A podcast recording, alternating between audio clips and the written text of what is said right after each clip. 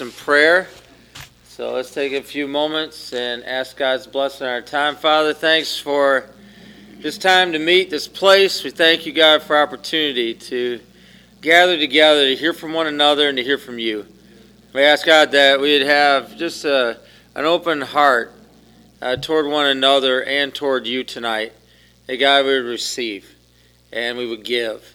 And that, Father, this would be a time where you grow us and you challenge us and you mature us. God, tonight we pray for your Holy Spirit to have his way. We ask God for his anointing. And I pray that your word would be powerful in our lives. And, and that, God, we wouldn't leave here the same, but something would change. Something would be challenged. Something would be different when we walk out of here. So, God, tonight we set an expectation for you to move, for you to speak, and for us to have ears to hear. We give you thanks tonight. In Jesus' name, amen. Amen. amen. If you have your Bibles, we're going to open up to 1 Thessalonians. 1 Thessalonians chapter 5. If you need a Bible, you can grab one off the table. They're around the room here. And you can feel free to get yourself one. We also take this opportunity as a reminder if you are not here with us physically and would like to participate, you're listening on the podcast, then we invite you to participate through using a feature that we have called SpeakPipe.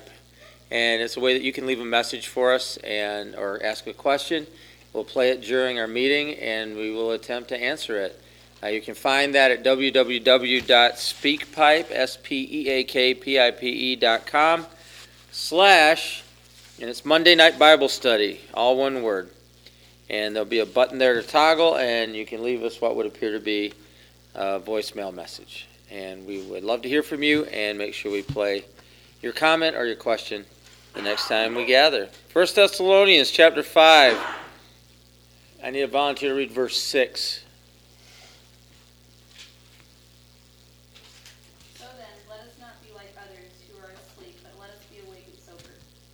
Thanks. There are a couple things that really struck me about that verse when I was reading through it, and I wrote down some notes on it. Uh, and some of them are pretty obvious. One is don't be like other people, don't be like the others.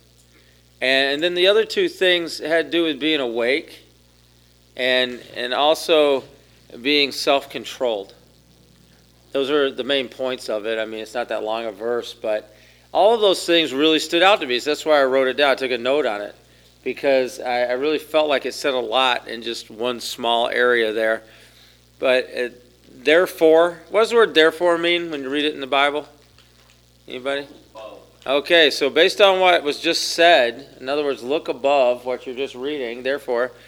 And so we, we get this idea that, and, and what I want you to hear from this, uh, he's saying, Paul's saying, don't be like others, or more accurately, don't be like the rest. Don't be like the rest of the world. And what he's saying about them is that they're asleep.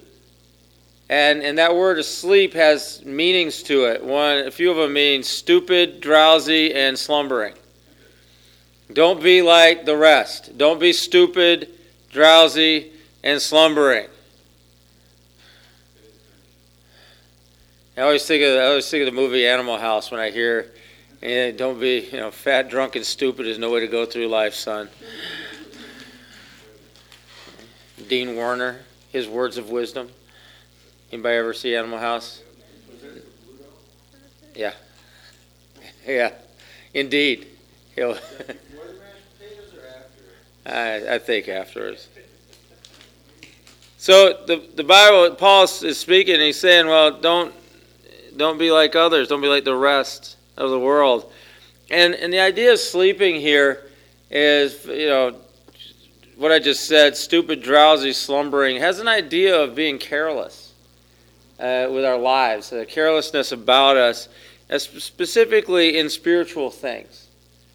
And I think it's easy to be careless in spiritual things because the things of the Spirit are perceived. They're perceived by our spirit, they're perceived by parts of us that if we choose not to activate and pay attention to them, we can easily ignore them. You think about just Why, how do you ignore your things of the Spirit? You can watch television.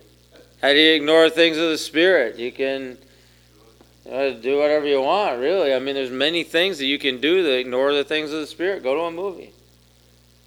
And I'm not saying there's anything wrong watching television or going to the movie.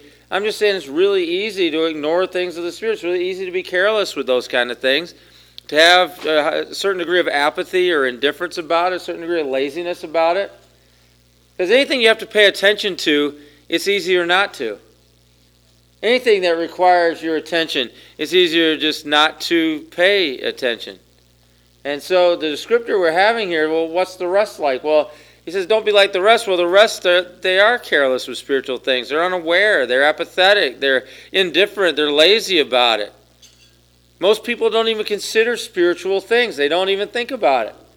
They don't think about the things of the Spirit. They don't think about angels and demons. They don't think about anything to do with, with what's happening around them spiritually. I mean, it's hard enough to get people to even pay attention to other people or even pay attention to their circumstances, or even pay attention to things going on really around them. I mean, if you've driven a car anytime recently, you see people like that all the time. They're driving in some kind of fog or haze or something. Where they're not aware of other cars, they're not aware of stop signs, they're not aware of four way stops, they're not aware of who got there first, they don't care. Not aware of traffic lights, not aware of anything. And so it's not too hard to understand that people who can't pay attention to things that are physically present. And I just use the example of driving, but you can use the example of interpersonal communication or interaction with people. How, people don't listen, people don't care, people don't want to hear it. People don't even see other people, they don't even recognize that they're there.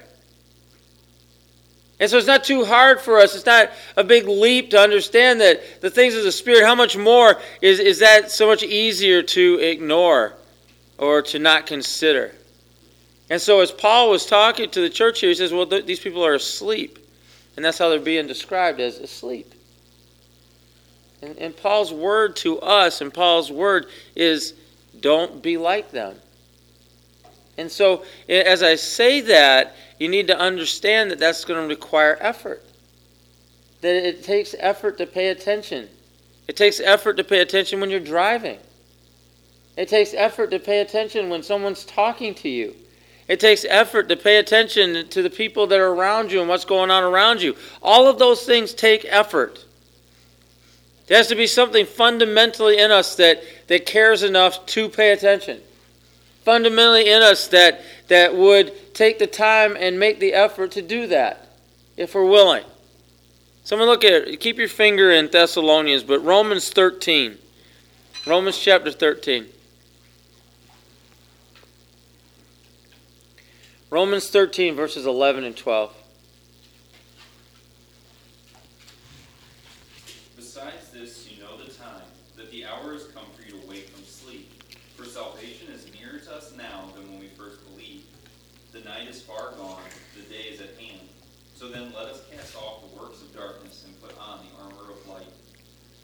All right, so you read you read something like that, and this isn't the only place we're going to read about slumbering and sleep, and it's not just from Paul; it's the Old Testament teachings of Jesus, and also in the writings of Paul. But you to understand that this is a common human issue. This isn't something that just rarely happens to us, but it's easy to fall asleep spiritually. It's easy to slumber spiritually. And, and so we have to be on our guard to wake up. We have to be on our guard to keep ourselves from falling asleep. We have to be watchful and we have to keep ourselves in a position where we're not going to fall asleep all the time. Because it is a human condition. Now, I wonder how much of that is spiritual warfare. I wonder how much of that has to do with the designs of the enemy to keep us from being effective. I wonder how much of that has to do with him sending a slumbering spirit on the church, how much that has to do with him sending a, a slumbering spirit into families and into groups of people. I wonder. Because you, you think about how ineffective it is to just sleep through. How ineffective it is to not be aware of the things of the Spirit that are going on around us. How ineffective it is for the kingdom to just not be aware of, of what God's doing, where He's going, and, and the timing of what's happening. Of not taking our place in that, of not taking our doing our part in the call and in the, the, the ministry that's all around us. How ineffective that makes us. And so I have to wonder if part of this isn't regularly a, an attack on us. That we have a human condition, yes. That we have a, a way that is something that happens to people, yeah. Or it wouldn't be mentioned so many times in the Bible. But then, and it, and it goes beyond even spiritual things, but then in the things of the Spirit, how much more so?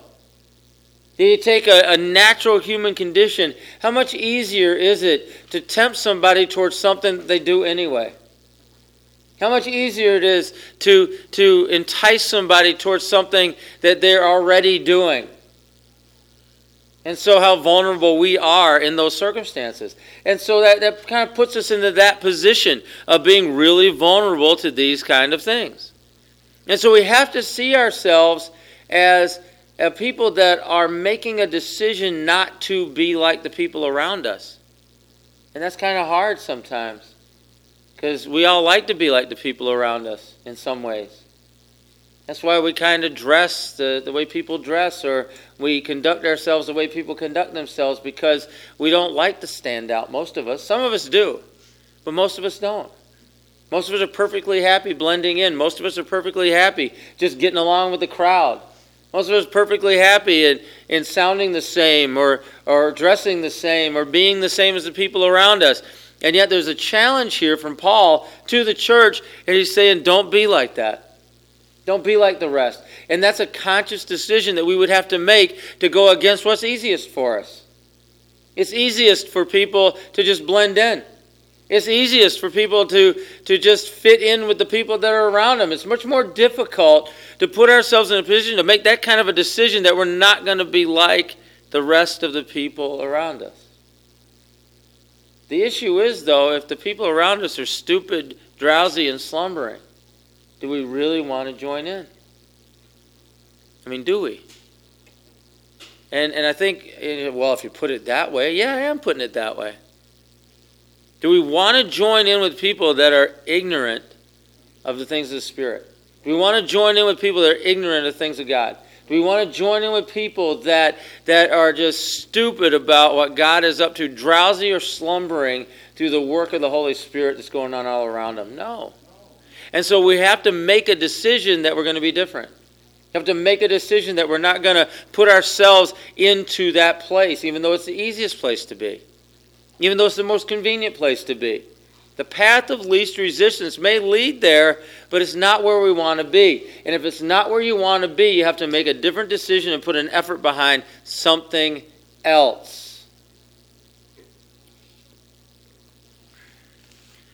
You think about what sleep does, it binds up our senses. I mean, physical sleep, what does it do to you? You fall asleep, you're really aware about what's going on around you? Not really. Not really. Even if, even if you're a light sleeper, if you're asleep, you're unaware. You could be unaware of your surroundings. You could be unaware of danger. You think about spiritual slumber, it darkens your mind, it stupefies your spiritual senses. I mean, all those things, that's just a part of being spiritually or physically asleep. You're just not aware of what's going on around you.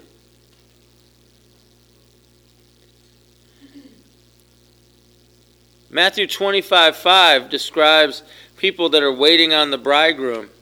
You got the wedding party waiting on the bridegroom. Somebody want to read Matthew 25 5?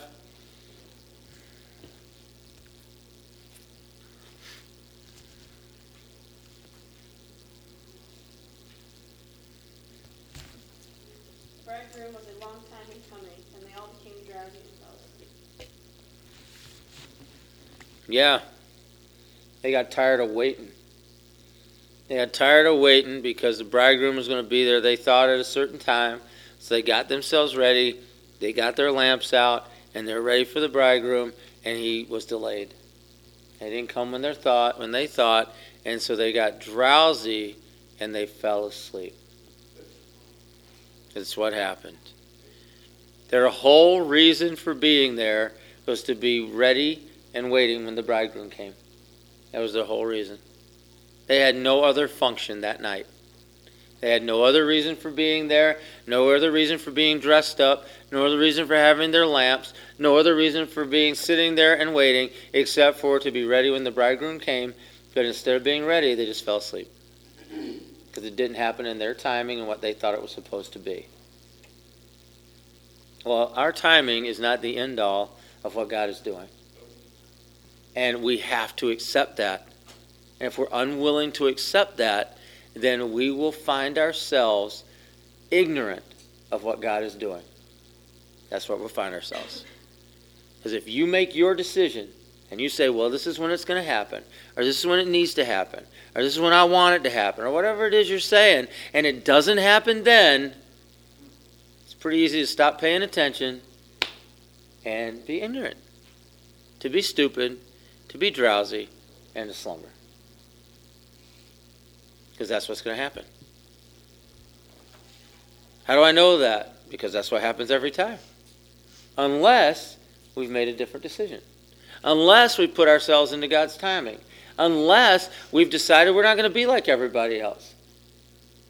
Unless there's something else going on in us that would prevent that. If we're just going to go the path of least resistance, if we're going to just go the natural way, we're just going to go the way people go, then we're all going to go to sleep. That's the way it is. But something has to be different in us. Something has to say something different in our lives if we're going to be awake, if we're not going to have our mind darkened or be stupefied in our spiritual senses. Something else needs to happen. And so, as Paul was writing this, he said, What needs to happen is you need to be awake. You need to be awake. As we read in Romans 13, it's like the time is now to wake up. Well, when was he writing that? Who cares? The time is now to wake up. This is the time. And so, whatever's the slumbering that has been going on in us, the slumbering in our spirit, the slumbering in our hearts, our minds, the slumbering in our physical bodies, whatever that is, now is the time to wake up. I mean, the Bible describes us that we are children of light, not sleep. When do you normally sleep unless you're on some kind of a weird schedule? At night, right? Unless you're on some weird schedule, you sleep at night. We're not children of darkness, we're children of light. And so, as children of light, this isn't our time to sleep. This is our time to be awake. This is our time to be aware. This is our time to be looking around and taking in what God is doing, the things of the Spirit, being used in the gifts of the Spirit, being used in the anointings that God has for us. This is our time. And so the time to wake up is now. Somebody look at Psalm 13:3. We're just rolling through the Bible with this get awake thing, all right? Psalm 13:3. Anytime you see something all over the Bible, understand it's a human condition. All right, that's what it is. That's why you see it all over the Bible. Psalm 13 3.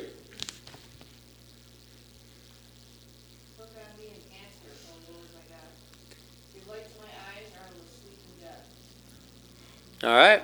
Thank you. And so here we have a prayer. Look on me, give light to my eyes lest I sleep. What, is he, what does he compare sleep to there? Death. You find that in the New Testament? Yeah. All right, you find that in the Old Testament, you find that in the New Testament. Sleep is compared to death. Right. All right, let's look at a few more. Matthew 25 13. Let's go on through with the, the, the parable. He's telling the story about the, the bridal party waiting for the groom. Matthew 25 13.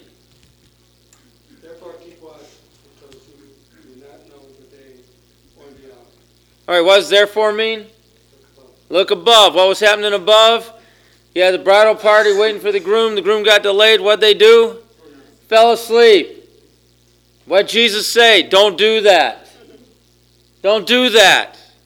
Therefore, therefore, be watchful. Therefore, stay awake. That's what he's telling them. Where do you say that again? Mark 14 34. Look there. There's another time. Mark 14 34.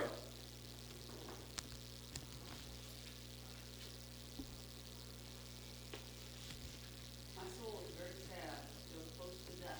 He said to them, Stay here, keep watch. All right. Now that was at the garden. And he was going to pray. And so he goes off and he prays. And he comes back, and what does he find? They're asleep. They're asleep. They're asleep. And he had a question for him. Couldn't you, couldn't you tarry one hour? The answer was no, they couldn't. Because they fell asleep, they slumbered. So, how good do you think they were doing in supporting him as he's making a decision to, to go to the cross? You think they're doing him any good there? No, they're sleeping. They're supposed to be praying. How effective do you think their prayers were while they were sleeping? Zero. Zero. All right, so here you have an example of this. How you got Jesus, you got the disciples, and again, this is a human condition. I'm not I'm not trying to nobody should feel badly about this. If, if you sleep and you slumber and all the rest of that, you shouldn't feel badly about it at all. It's not an excuse to do it, it's just a human condition. The, the point I'm trying to make is you have to make a decision to do something else. It just doesn't naturally happen. If all you're going to do is coast through, you're going to go sleep. You're going to be slumbering. If all you're going to do is be like everybody else, you're going to slumber. If you're just going to keep doing what you were doing, you're going to slumber.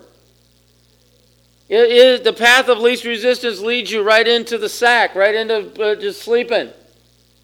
That's what happens. Spiritually, physically, whatever that is, it leads you to that place of slumber. We have to make another decision as children of light to be wakeful. That was a word I read being used for this, contrary to sleep. In other words, our senses are aware of what's going on around us. Our soul is watching. You think about what, what were the, the bridal party? They were waiting for the groom. And in that parable, who's the groom? Jesus is. So, so they're waiting for him, and they're waiting to hear from him, and they're waiting to, to greet him. And the idea behind that is that he calls us to be awake. He calls us to be wakeful and to watch, to be contrary to sleep. In other words, we have to fight against it. We have to make a decision against it. We have to decide something else, to do something else in our lives. Because it won't just happen on its own. And so, if I want to be aware of what's going around me spiritually, I have to make a decision for that, and I have to fight against sleep in my life. I have to fight against slumber. I have to fight against the, the, this whole idea of, of being asleep spiritually if I'm going to see it. If I'm going to know angels coming and going, and I'm going to understand the things of the Spirit, and I'm going to see God moving in the things of the Spirit, and I'm going to understand how demons are going, and angels are coming, and all the rest of those kind of things, and I'm going to look on somebody, I'm going to see their familiar spirits, I'm going to understand their possessed of devils, or whatever it is that's going to happen in my life, I am going to have to be awake in order to see that, and to know it, to perceive it, and to do something about it. So we have to fight against our nature in order to do that. Our nature is to slumber, our nature is to sleep, and we have to fight that in order to do and to see something else. I believe that there's supernatural manifestations that God wants to do in our midst in this building. I believe that. I believe there's supernatural manifestations God wants to show, show and pour out on us. We need to wake up, though. We need to wake up. I need to wake up. Each of us needs to wake up. Because sometimes I use the word we and you think somebody else. Okay, I'm talking to you. I'm talking to me, okay? That we individually have to wake up if we're going to see all these things together. And so the call goes out to wake up. The call goes out to come up out of the slumber. The call goes out to be awake and aware and, and to begin to see things for as they are. You know, I, I several times when I've been up here, I've had my head covered. And, and usually this happens during, if we do uh, prayer and fasting at the beginning of the year. And it's a real time of focus. And I feel like during those times I'm super awake. And, and I'll be praying up here. And, and really super bright light will pass right in front of me when I'm just laying on the floor. It's like I can see through my eyes, my eyelids. It's so bright. And the red that's in my eyelids as the, as the light passes by, it's like literal light that passes by me. And that's happened several times. I see it. I know it. And that's just one manifestation. There's more. I know there's more. But it's in those moments I'm going to see that. It's in those moments I'm going to share in that. And I'm going to know it. And it's in those moments that as we are awake, we can share in those times together. That maybe there'll be those things that'll be just for me, but I really believe there's things that are for us. And that God wants to activate our faith in that. As we're awake and as we're aware and as we're participating in the things of the Spirit, we're going to see the things of the Spirit. I believe that. I believe the manifestations I've seen of angels, other people can see too and have seen. They might not have been aware of it, but they saw it. And I believe we all can share in those things together. We have to wake up. And that was the call of Paul to the Roman church wake up. Now's the day. Today's the day. Wake up. Do it. And then, and you know, I hate waking up. When I'm like physically, when I'm asleep, I try not to nap because I hate waking up. I mean, I like the nap. I hate to wake up.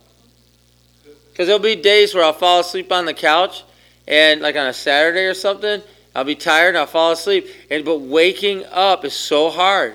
Or if at night I fall asleep on the couch, waking up to walk upstairs to go to bed is really hard for me. I mean, I feel like I, I just stagger. I run into walls and stuff. When I mean, it's really bad. I can't stand it.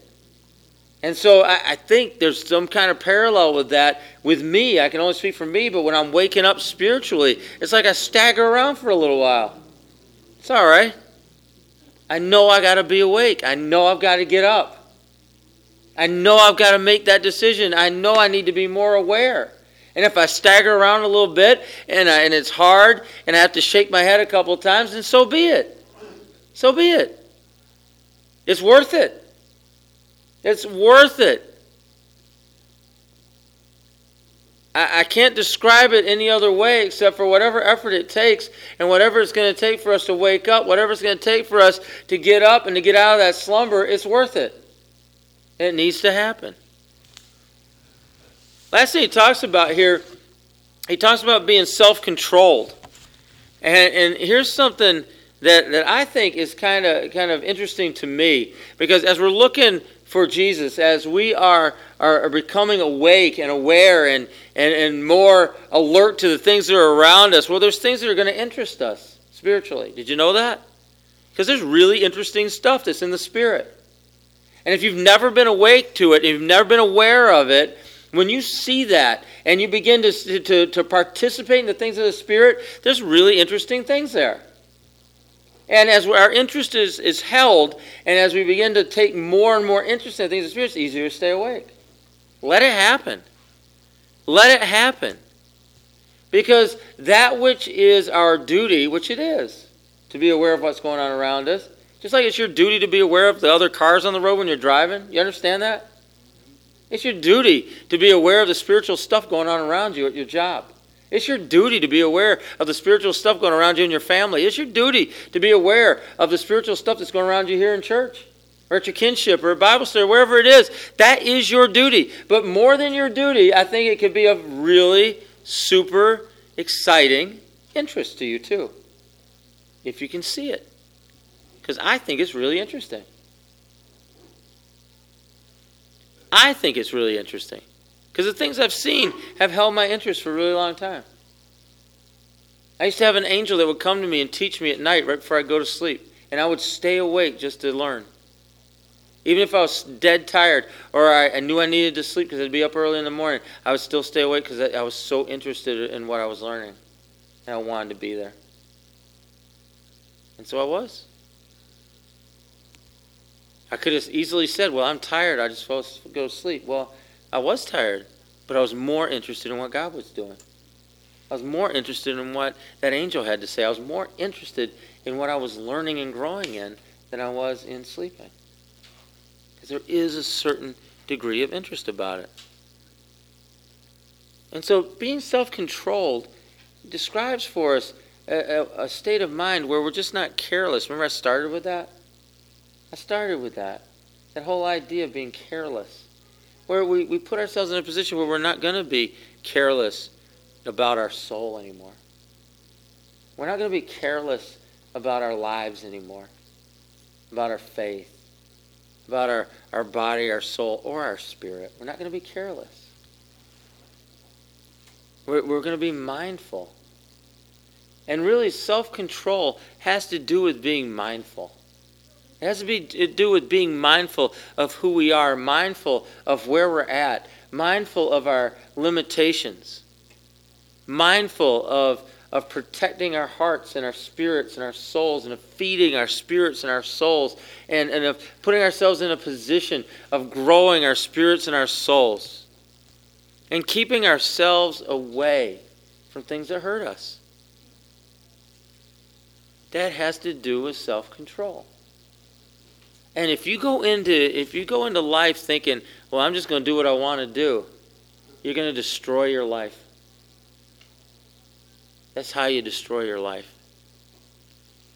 And there's just some times where you destroy stuff that doesn't come back. And I hope you understand that. And people don't want to hear that. People don't want to know that. Oh, God can redeem anything. He can. Yes, sir. Yes, ma'am. He can. But there are decisions that we make when we're careless, decisions when we, that we make when, when we don't have any self control. We're just going to do what we want. There are certain things that change that don't come back.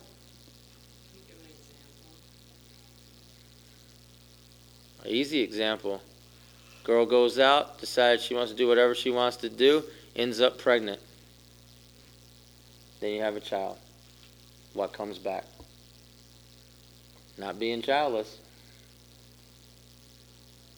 Right? There's decisions that we make that will affect things, and that's all there is to it and I know I picked on girls right then, but I mean, there's decisions guys make. I mean, you know, you go out and you decide I'm just going to do what I want to do, and you get your motorcycle up to the, to 130 miles an hour, and that thing slides out on you. There's going to be certain things about you that are never going to be the same. There's not. I mean, I'm a good example of not that exactly, but I've got scars on my face. My face will never look the same as it did. I have broken teeth. I, I can't even bite down the same way I used to bite down because of decisions I made. Those were my decisions. And so God calls us into a place of self control. He calls us into a place where we're not going to be careless with our soul and with our spirit and with our body. Because one of the greatest lies of the enemy is I just do what I want. And you put yourself right into bondage by doing that. That is bondage. And even though it looks like it, eh, it's, it's oh no, that's freedom. That's not freedom.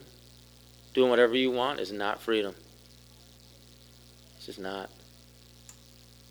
And it leads to bondage in our lives.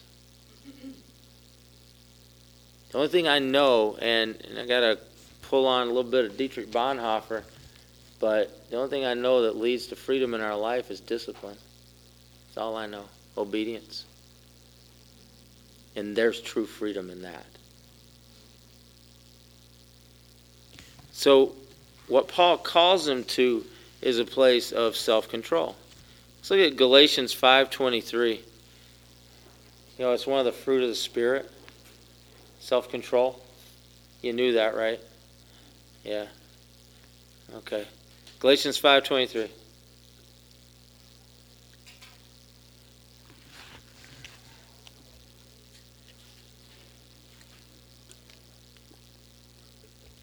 No, no, only one at a time, please. All right, for reading that. Thank you.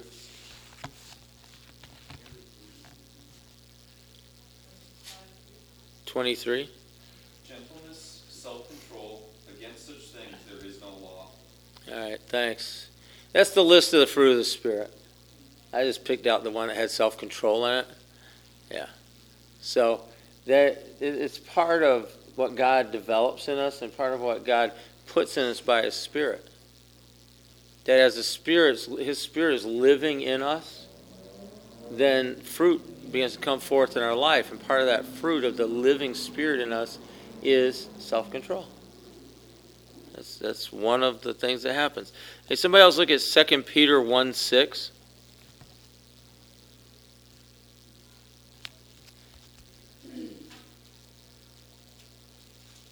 Second Peter 1 6. And knowledge with self-control, and self-control with steadfastness, and steadfastness with godliness. Right, as you read that whole list, what you begin to see is you begin to see all of these traits, all these characteristics building on each other in grace. And so, as a work of grace, self control is also a work of grace. It's a work of the Spirit. It's a fruit of the Spirit, but it's also a work of grace in our lives. And so, there's two examples, two places where, where we're taught, and in fact, by two different apostles, that self control is a part of the work of what the Holy Spirit is doing in us, what the work of grace is in our lives. So, being sober minded, being watchful, being circumspect in our life. And so the picture here, there's a word picture. You know, I told you that a lot of times Bible words, they, they create pictures, a very picture language that we have in the scriptures.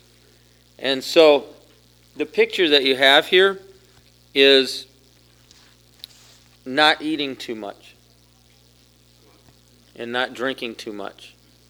The word self control is a picture of, of having control at the buffet.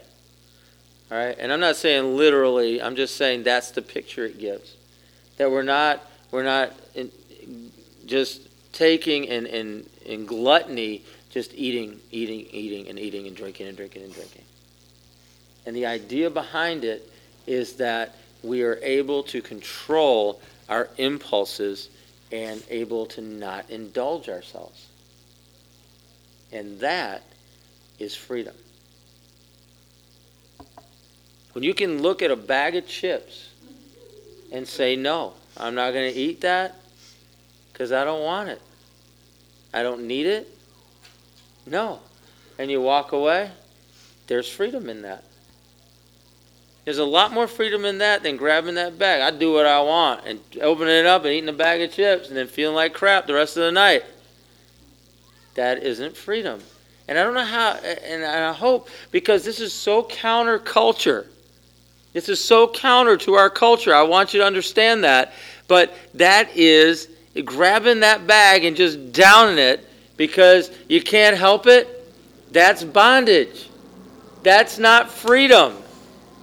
That's bondage. Even though the whole world's saying, oh, that's your freedom, that's your right, eat that bag of chips. Even though you feel like crap afterwards. Yeah, YOLO. yeah, I want to live a little bit longer though. So I'm gonna I'm gonna practice some self-control and I'm gonna live free of that. I'm gonna I'm gonna be able to pass the delicious desserts over here. And I'm going to be able to walk right by that. I don't have to stop and eat that. I don't have to grab that out of the cabinet and eat it. I don't have to drink that. I don't have to do anything. That's freedom. And I can make a decision not to do it. And I can make a decision not to indulge myself and whatever it is you want to put into that. It could be a food, it could be a drink, it could be some other kind of action, it could be a video game, it could be whatever it is. I don't have to do that. I am free. And make a different decision. God wants us free. And the only way we're going to be free, the only way we're going to be free, is if we practice self control. If we practice self discipline and we say no when we need to say no, and we say yes when we need to say yes, and we live in a freedom in our lives. That's the only way. I like Choco tacos. I, I, I don't like much ice cream. I don't really like a lot of sweets. It's not something that I I didn't even grow up eating much of that at all, and so I don't have a real taste for it. But I like Choco tacos. I like the way they look. I like the way they crunch. I like them. I like them. All right? And I have an inside connection for Choco Tacos where I can get them directly from the freezer when they come in fresh off the truck in a cooler right to my house when I need one. Yeah, yeah, yeah. So, but, but I don't have Choco Tacos every day. All right? And if the day comes and I don't need a Choco Taco, I'm not going to eat a Choco Taco. And, and, and when the Choco Taco arrives in the cooler to my house and is, and is transferred into my freezer from the cooler, just so there's no melting, I still wait. I'm going to wait for that.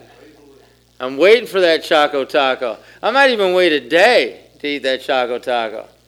Because you know what? I'm in charge of that Choco Taco. I like it, but I, I'm, I'm, I'm, I'm master of that Choco Taco. And I'm going to eat that on my schedule. Now, I know that's kind of ridiculous, but what I'm trying to get at is that if you want to live free, you're going to have to live free. All right? And that's free of all these kind of things that we face in our lives. You know, some of us it's food, some of us it's drink, some of us it's uh, whatever it is. I mean, you talk to an alcoholic, and when they were just doing what they wanted, drinking, were they in bondage or were they free? But when they stopped and they made that decision, they live in a, in a different kind of self discipline, that's where freedom is. That's where freedom is. A gambler is wanting to go do whatever he wants to do, gambles away, gambles away the, the family car, gambles away the family house. Bondage. You know, do what I want to do. Yeah, bondage. And you're dragging everybody else into your bondage. Self discipline, saying no, live free. All right? Now, I, I just chose two extreme examples of, of what we would call addictions. All right? But I want you to think about how that applies into your life. And maybe you wouldn't call it an addiction, or maybe you would, I don't know. But man, there's a path of destruction and there's a path of bondage to things in our life like that. It just is. And we need to get free. Yeah, there's a, there's a guy in, in Senegal who, who he, he would eat peanuts every night. Now, this is something simple, right? Peanuts? And one night I was over at his house. I said, Where's your peanuts? He's like, I, I'm not eating them. I'm like, Why not? He's like, I, I think I'm addicted to them. Peanuts. And so his decision was not to eat them. Right. Because he wanted to be free. I can respect that. Even with peanuts. And so it doesn't matter what the thing is, does it? It could be peanuts.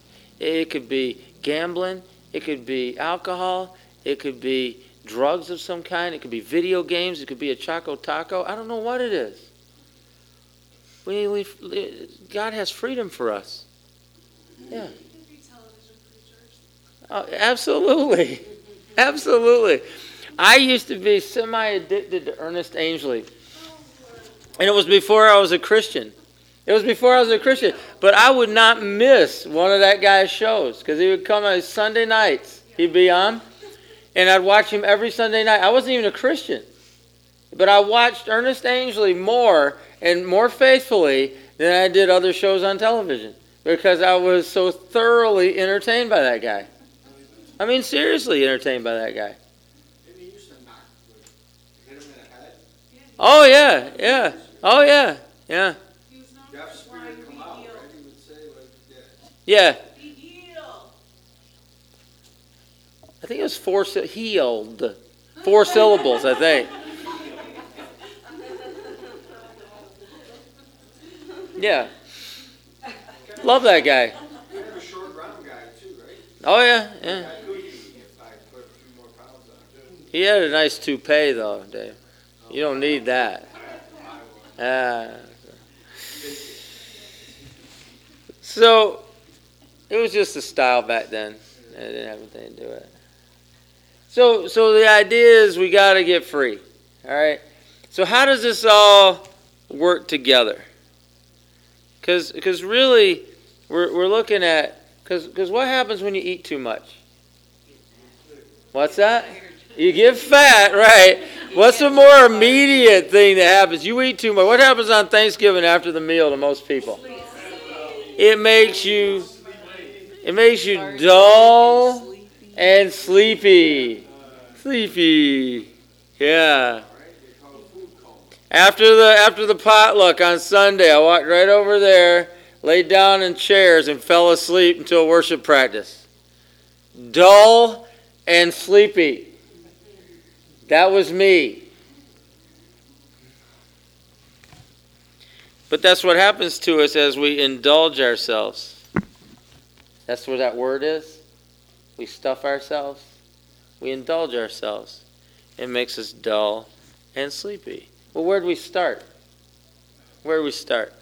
We started with, don't do that. That's where we started. And so, how does this all play together? Well, it all plays together is that, that Paul gives them instruction first. What he says is, here's what you don't want to do. He says, you need to not be like these other people. You need to wake up and you need to stay awake. And so that was the instruction he gave. And so we went down through all of that, and we're looking at okay, all right, so I got the instruction. Don't be like, I need to make a decision. I'm going to make a decision, a hard decision. I'm not going to be like the rest of these people around me. I am not going to live asleep. I am not going to live dull of mind and dull of heart and dull of spirit. But I am going to make a different decision, a hard decision, not to just go with the flow, but to really stand up and to really do something differently. That's, that's my decision. So I'm going to make a hard decision. And that's what he said. You got to make a hard decision. So I'll make that decision. I want to know what's going on. I want to be aware. And people are going to think I'm weird, and people aren't going to like me, and people are going to think I'm different, and people are going to think whatever they want to think about me, but I'm going to be aware of things going on around me, and I'm not going to play the game. I'm not going to do it. And so we make that kind of a decision. Say, okay, we're going to be awake. We're going to, we're to really fight against the human condition of sleepy. We're going to fight against the human condition of slumber. We're going to fight against the human condition of just not being aware of what's going on around us, of being so self absorbed and selfish that all we can see are ourselves. We're going to fight it. We're going to make a decision and we're going to fight it and we're going to keep our hearts, our minds, our eyes, and our ears open to what God's going to do. That's what we're going to do. So then what does He do? He says, okay, so that's your instruction. Well, how do you do it? How do you do it? Self control. That's how it's going to happen. Because self control is going to keep you from overindulging and getting dull and sleepy. Get it? You get it? Okay? We got the instruction, and now we have the how to. How are you going to do it? Through self control. You're going to make that kind of a decision. And you're going to live freely. Because that's how God intends you to live. Because you see, if we could just get there, there's interesting stuff there. If we could just get into the things of the Spirit, there's things that'll keep your attention. There's things that'll keep you interested in what's going on around you spiritually. Things that are interesting enough that you're able to stay awake and able to fight against the slumbering spirit. Understand the whole human race is under that slumbering spirit. Think about the Matrix. You remember that movie? You think about that. How people are just happy to be asleep. I'm happy to be asleep. That guy Cypher sold out all his friends. Why? So he could go back to sleep and dream of something he wanted to be instead of living in reality. Right? Yeah. Yeah, no, uh, there's, there's enough interesting things in God's supernatural reality to keep us awake. that we won't even want to go back to sleep. But we got to get there. And if we're going to get there, then we got to have a plan in place. And the plan is, yeah, make your decisions. Yeah, do what you need to do to get out of whatever the rut you're in. Yeah, how are you going to maintain that? Self discipline. Yeah. And so I, I want to call us there, all of us. I, I really do. I want to call us to that place that is awake. Just like Paul, you know, he's writing in the scriptures like today is the day to wake up. Well, today is the day to wake up. What better day is there to wake up than today? What are you going to say tomorrow? Huh? I'll sleep in till tomorrow? No, today is the day to wake up.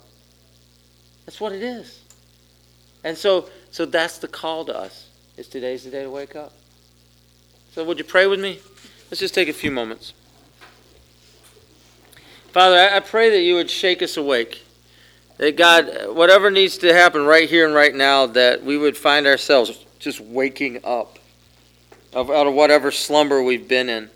Waking up to the things of the Spirit, waking up to the things that feed our soul, waking up to, to really just find ourselves in your presence and in your reality and in the things of the Spirit. God, I pray that, and I call to, to life and I call to consciousness people's spirits in the name of Jesus to come forth and to come alive in Jesus' name. That today is the day to wake up. Today's the day to get up. Today's the day to leave behind the slumber and the sleep and to wake on up in Jesus' name. I rebuke the slumbering spirit that's over the church. I rebuke the slumbering spirit that's over families, the slumbering spirit that's over individuals. In the name of Jesus, I pray, God, and I speak of freedom in Jesus' name a freedom to be aware, a freedom to be awake, a freedom, God, to, to be eyes wide open to what you're doing and the way that you're doing it, eyes wide open to the things of the Spirit, angels and demons, and, and, and God, the moving of your Holy Spirit in our midst, eyes wide open to your manifestations right in our midst. God, I pray each of us, each of us would find a place of being awake. Each of us would find a place of being aware in Jesus' name. No matter how hard it is to shake ourselves awake, no matter how hard it is to pull ourselves out of that slumber, that God, ultimately worth it. Ultimately, God, worth it in interest and in duty and in what you've called us to be and who you've called us to be, God. Eyes wide open, Lord eyes wide open in Jesus' name. God, I, pray for each of us that as, as we look at our lives, I pray for a freedom and a liberty over our lives. And I ask you, God, that you would raise up in us a self discipline, that you would raise up in us a self awareness. You'd raise up in us, Lord God, just a desire a desire to live freely. And I mean truly freely. Not in the lies of this world, not in the lies of what popular culture tells us, not in the lies of what even our mom or our dad told us, but in the truth of what it is to really be free. And we leave behind those lies and we cast those lies down for what they are, something we don't want.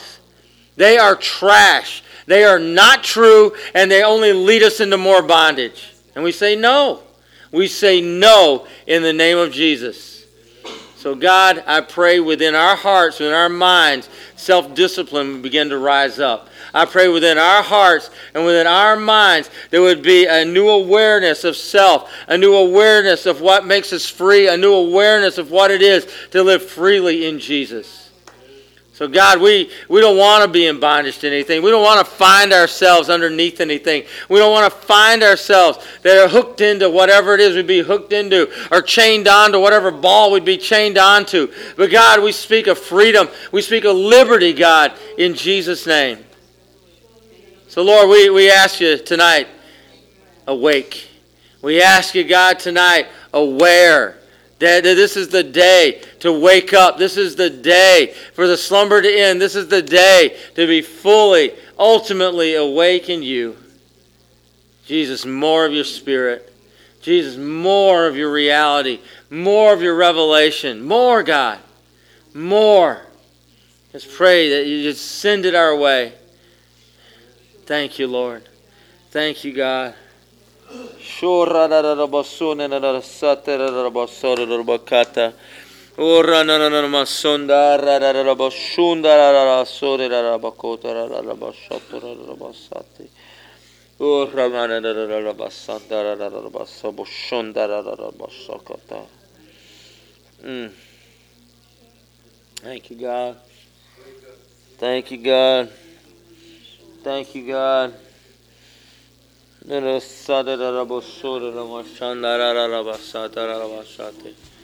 Thank you, God.